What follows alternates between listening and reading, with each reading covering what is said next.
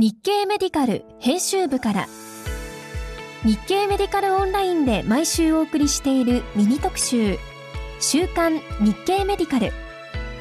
この番組では担当記者を中心に取材や執筆時の裏話など編集部員の生の声をお届けします。日経メディカル編集長の山崎です。いつも以上に個人的な話なのですが先週誕生日を迎えて49歳となりました。先週メンターだと思っている職場の OB の方と話しながら残り少ない社会人人生の中で日経メディカルという媒体に何が残せるのかまた医療界の方々に何が恩返しできるのかというのを考えていきたいなと思っていました。これからも日経メディカルともどもよろしくお願いいたします。さて先週先生方に最も読まれたのは岩手県立中央病院の大浦先生による医療従事者のためのアンガーマネジメント入門。起こりにくい体質への変容を目指す思考のコントロールでした、えー、怒り怒りの衝動をコントロールする前に、えー、怒りにくくする方法を考えようというのが今回の趣旨です。まあ許せるということを拡大することで、え心の許容量を大きくしようということでした。2位は薬師寺先生の「だから救急は面白いんよ」から5月18日に更新された「やはり出てきた5類になったのに問題」1ヶ月前に更新したお話ではありましたがコロナ患者が増えつつある中で現場の先生方にとって無視できない内容だったようです。さて今週の特集は主要循環器。アンスラサイクリン系の抗がん剤をはじめ新毒性を示す抗がん剤は多くある中で循環器の先生方はどのようにがん治療に関与していけばよいのか加藤裕二副編集長が解説します。ということではい、はい。えー、今回、えー、加藤さんに主要循環器の話を書いていただくことになったんですが、はい、まあなぜこのタイミングで使用循環器なんでしょうか、まあ、なぜという話を、まあ、まあ聞かれたらですね、まあ、その実は、まあ、先月先先月かな、えっと、4月。骨転移のあの診療ガイドラインが、まあ、まとまったことを受けて、はい。はい、カバーストーリーをさせていただきましたけれど、はい、まあ、あれと同じ流れにあるんですが、うん、その。まあ一言で言うと専門性と専門性のこう間にいるような患者さんをどうやって見ていくかっていうのが今すごくこういろんなところでそのまあえー、トレンドになっているというか、その人たちをどう見ていくかっていうことをその医師のまあ集団でまあ学会とかそういう単位でこう考えようっていうふうにこうしているんじゃないかなっていうふうに感じている。なるほどそれは要するに、えー、抗がん剤が、えー、新しいのがどんどん出ていってある程度 OS が伸びてきた。うん、そうなんですよね。あのまあなぜこの主要循環器まあオンコカーディオロジーっていうのが今なぜここでこう話題になってるかといえば、うん、あのそれは今お話にあったように抗がん剤の、まあ、が次々と出てきてその生命予後が改善してきた、うん。うん、その中で、まあ、やっぱり一定のこう割合で、まあ、心血管障害を起こしてしまう患者さんがいらしてっていうのでその起こした心血管障害を何とかしなければあの抗がん剤の治療が続けられないっていうところが、まあ、なぜ今かっていうと、まあ、そういうオンコカーディオロジーの部分に関してはそその部分があると思うんですけど、やっぱりこう今まで、まあ、実はその昔からも糖尿病患者さんのいわゆる、えー、がん疾患目の、えー、障害に関してその糖尿病は代謝糖尿病代謝内科でこう診察をされてて、まあ眼科を閉診しましょう、まあ、そんなケースはたくさんあったと思うんですけれども、そのあの、まあ、やっぱりこう縦割りというと怒られちゃうんですが、うん、そのやっぱりこう眼科に送るっていうことがこうなかなかされなくってこうやっぱり学会として、うん、あの目も見てもらいましょう、はいはい、閉診をしましょう。閉診をしてもらうように指導しましょうっていうふうには訴えてきて、はい、やっとこう今少しずつその動きが広がってきてると思うんですけど、はい、あのやっぱりこう糖尿病だと生活習慣病系の疾患だと基本的にやっぱり年単位でこう疾患が進行していく傾向にあって、うん、その明日明後日あるいは1週間2週間っていうあるいは一月単位でな、こう動くものではない、からまあそのある一定の、まあ、例えば半年に一度年に1回こう眼科に行ってくださいっていう形だったと思うんですけれど、えー、腫瘍循環器に関して言うとやっぱりこう勝負は何週間とか何ヶ月しかも23ヶ月の単位で、そこの間でかなり密接に、えー、がん治療医と循環器内科がこう議論する機会が生まれるっていうところが、やっぱりこう今までにないこう、まあ、並進といいますか、うん、その共に患者さんを見る在り方というところでちょっとあのそういう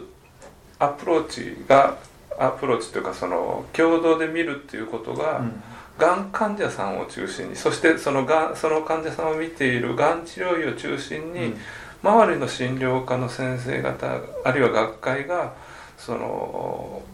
まあ、サポートするというか、うん、協力するっていうのが今トレンドになってきてるのかなと、その一つが骨転移であり、それはあの放射線科医とか整形外科医ががん患者さんの骨転移をどうするかっていうアプローチでこう積極的に関わるようになってきて、で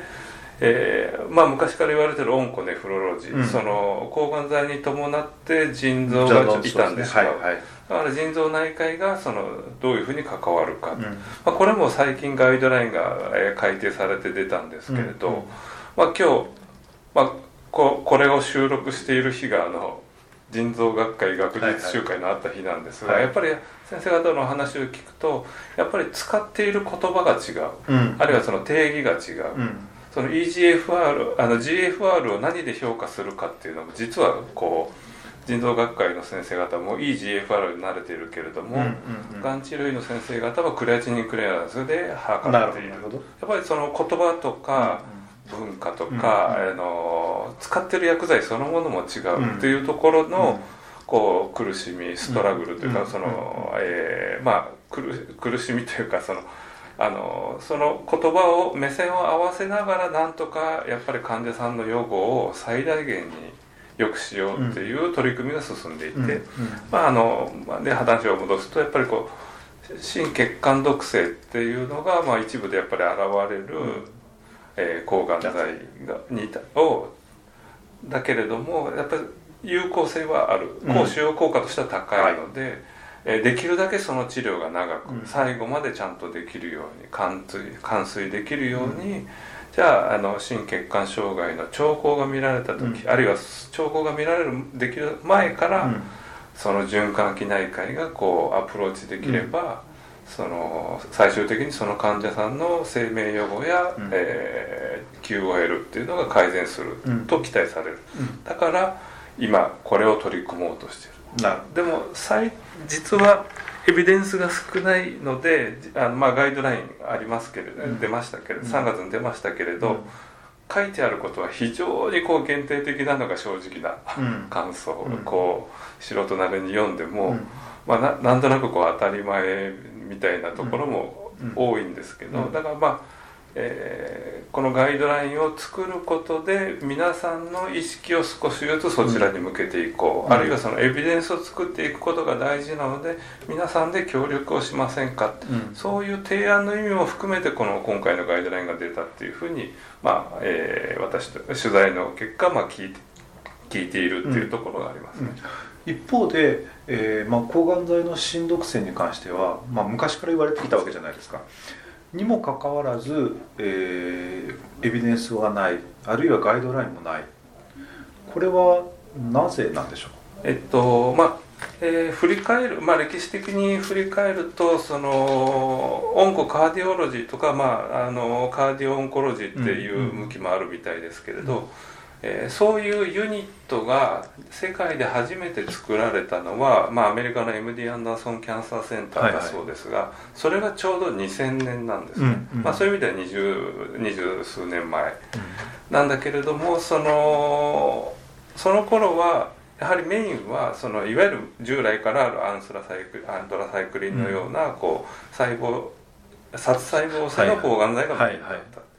でそれからこうまあおよそ10年前後経っていわゆる分子標的薬が出てきた、はい、でそれの結果としてそのどうもその、まあ、そこで生命予後がまた大きく伸びて、はい、その時にあれどうも新毒性があるんじゃないかっていうふうに気づき始めたのが、まあ、2010年前後ぐらいから少しずつ言われるようになってきた。でその後実はさまざまな例えば TKI チロシンキナゼ阻害薬みたいなのが次々と出てきたのが、まあ、2010年代だとすると、はい、やっぱりこうどうしてもその少しずつこう、まあ、遅れているから、まあ、なぜ今かって言われると、まあ、あのこのガイドライン自身も実は2年か3 2年ぐらい前に出せたんだけれど、まあ、コロナによってちょっっとずれたっていう事情はあるわけですがやっぱりこう出てきてちょうどまあ2000年頃にやっぱりこれはやっぱり放置できないぞっていうふうに、みんなのコンセンサスが得られるのがちょうどまあ、えー、分子標的薬が出てきてから10年ぐらい経ってるっていうふうに考えるとまあ2010年代後半、あるいは2020年前後ということなんですね。とまあなぜ今か、まあ、古くから知られているけれども、やっぱりこう治療薬がこれだけ揃ってきた今だからこそやっぱり今取り組み始めないとまずい。今目の前で起こってることを何とかし始めなきゃまずいっていう、うん、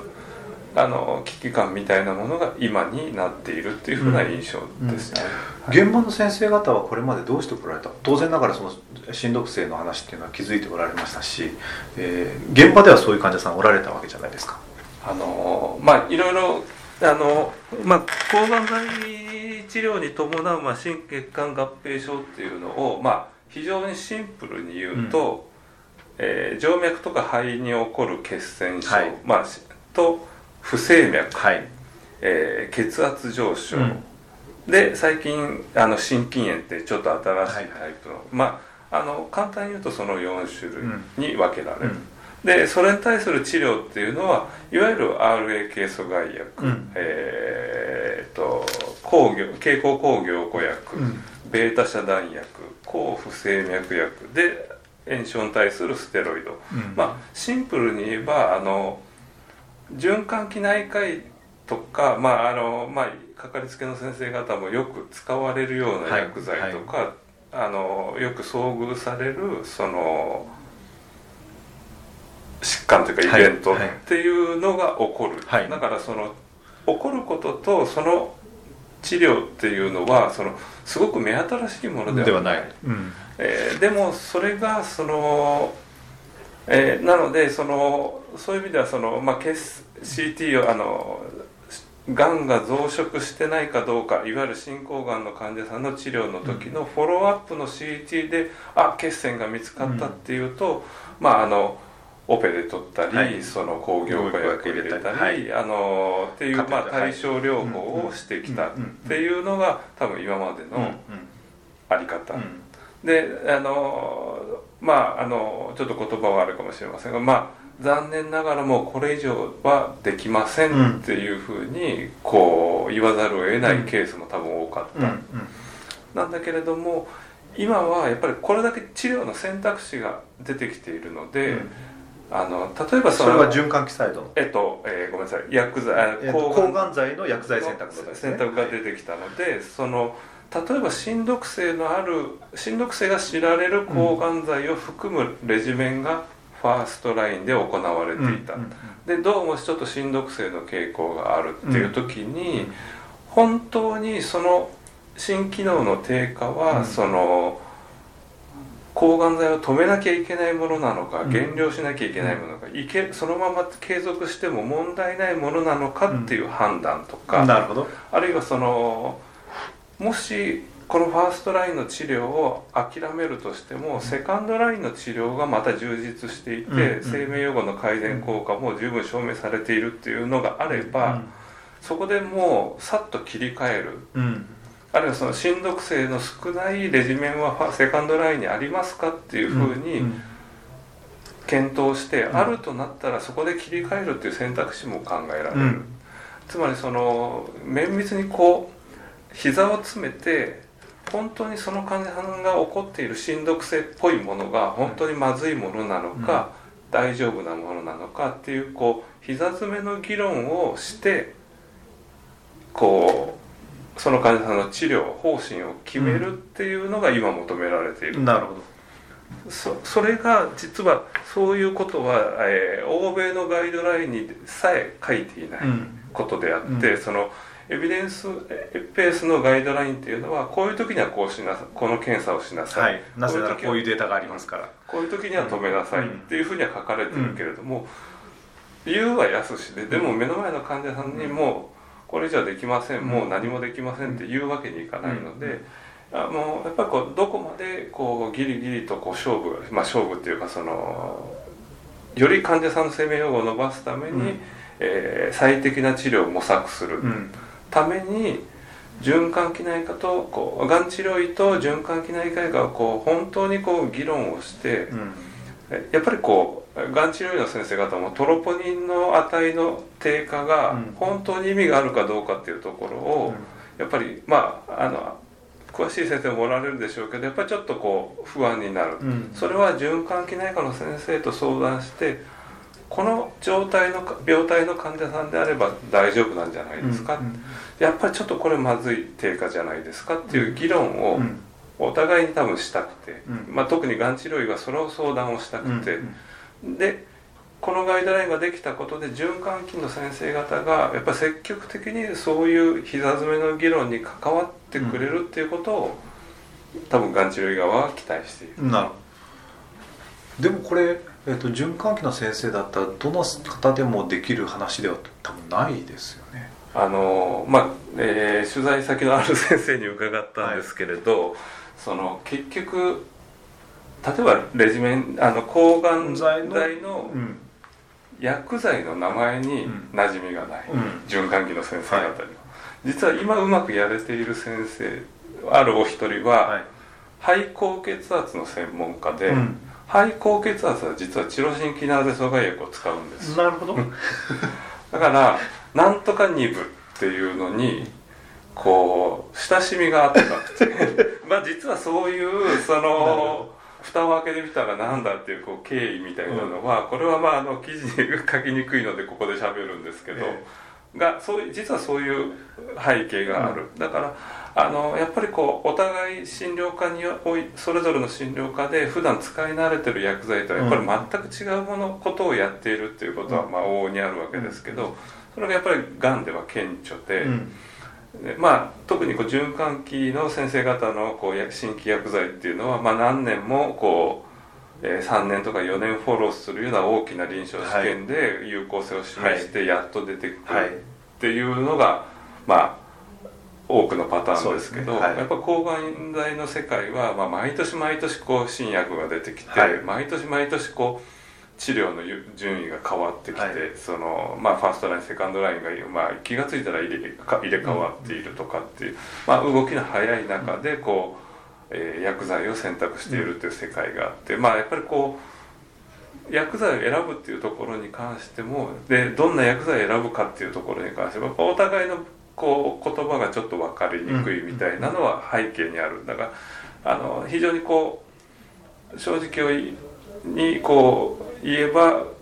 結構大変ではあるっていうことは、うん、まああの取材先の先生方もおっしゃっておられますけど、でもじゃあ大変だから関係ありませんっていうふうにはもうもう済まない、うん、もう済まなくなっている、うん、やっぱりこれは循環器内科医にとって一つの大きな、まあ、取り組むべき大きな柱の一つになってきたっていうのが今なんだと思うんですよね。そうするとでも循環器の先生っていうのは何から始めればいいんでしょうか？何から始めればあのまあ何から始めればっていうと、まあ、コミュニケーションをするっていうところなのかもしれませんけど、うん、でもそこで言葉が違うってことですよね。言葉が、はい、ただあのもう一つ言われていたのはその、まあ、がんセンターのようにありとあらゆるものが揃いわゆるがん患者さんが揃っているような施設はともかく、はいいわゆる市中の病院の先生であれば、うん、やっぱりこう凸凹がある。つまりそのうちの病院は乳腺の先生が多い、はい、あの乳腺の先生が多くてだから勢いその乳がんの患者さん多いけれども実は泌尿器科医がなくてあのうちの病院泌尿器科医は外に紹介する方針になっていて、はい、まあ、例えば前立腺がんとか尿路上皮がんとかはの患者さんはほとんど来ない、まあ、そんなような、今のは一つの事例ですけど、はい、まあ、どこの病院もやっぱり凸凹があると、うん、まずまず患者さんの多いところから少しずつアプローチしていきませんか、そんなようなこうあの全部抗がん剤は、まあ、腫瘍内科の先生はやられてるわけですけど、うん、抗がん剤ありとあらゆるがんのありとあらゆる抗がん剤を頭に入れようって、うん、頭に入れてからじゃなきゃできないっていうものではない、うん、やっぱりこう自分の施設でよくこう一番まあ患者さんの多いような診療科の一番よく使われるレジメンにどれだけしんどく性があるのかと、どういうことをがん治療医は困っているのかっていうところからをにアプローチするところから、始めるのがいいんじゃないかなっていうふうにこう、まあ、取材していて感じてるところですまず循環器の先生が、えー、腫瘍内科医の先生に声をかける。声をかけて何が困ってるのかあるいはその医療機関でどういうふうなレジメンがあの使われているのかっていうところを学ぶところからやってほしいっていうことなんですね、うん、あの多くの場合その外来化学療法をやる時、あるいはその定期的にこう診察外来診察をがん患者さんが受ける時に、うん。あの来てまず多分検査室に行って採血をされてると思うんですよ、ね、なるほどそうするとその前当然あの骨髄抑制が起こっていないかとか、うん、そのまあ血圧血糖そういうものを測定されてるわけですけど、最近はそこの中にやっぱりこう心機能に関するバイオマーカーの検査が入ることがある、それはもう当然患者のリスクに応じてですけど、でそれが電子カルテ上に載って入ってくるので、あのそれはまあある基準値によってまあ大丈夫とかちょっと高くなってきたっていうのが分かる、アラートが出るわけですけれども、はい、えー、がん治療医側がやっぱりこうちょっと高くなってきたとかあの少しこう気になる変化が起きてるっていう時は、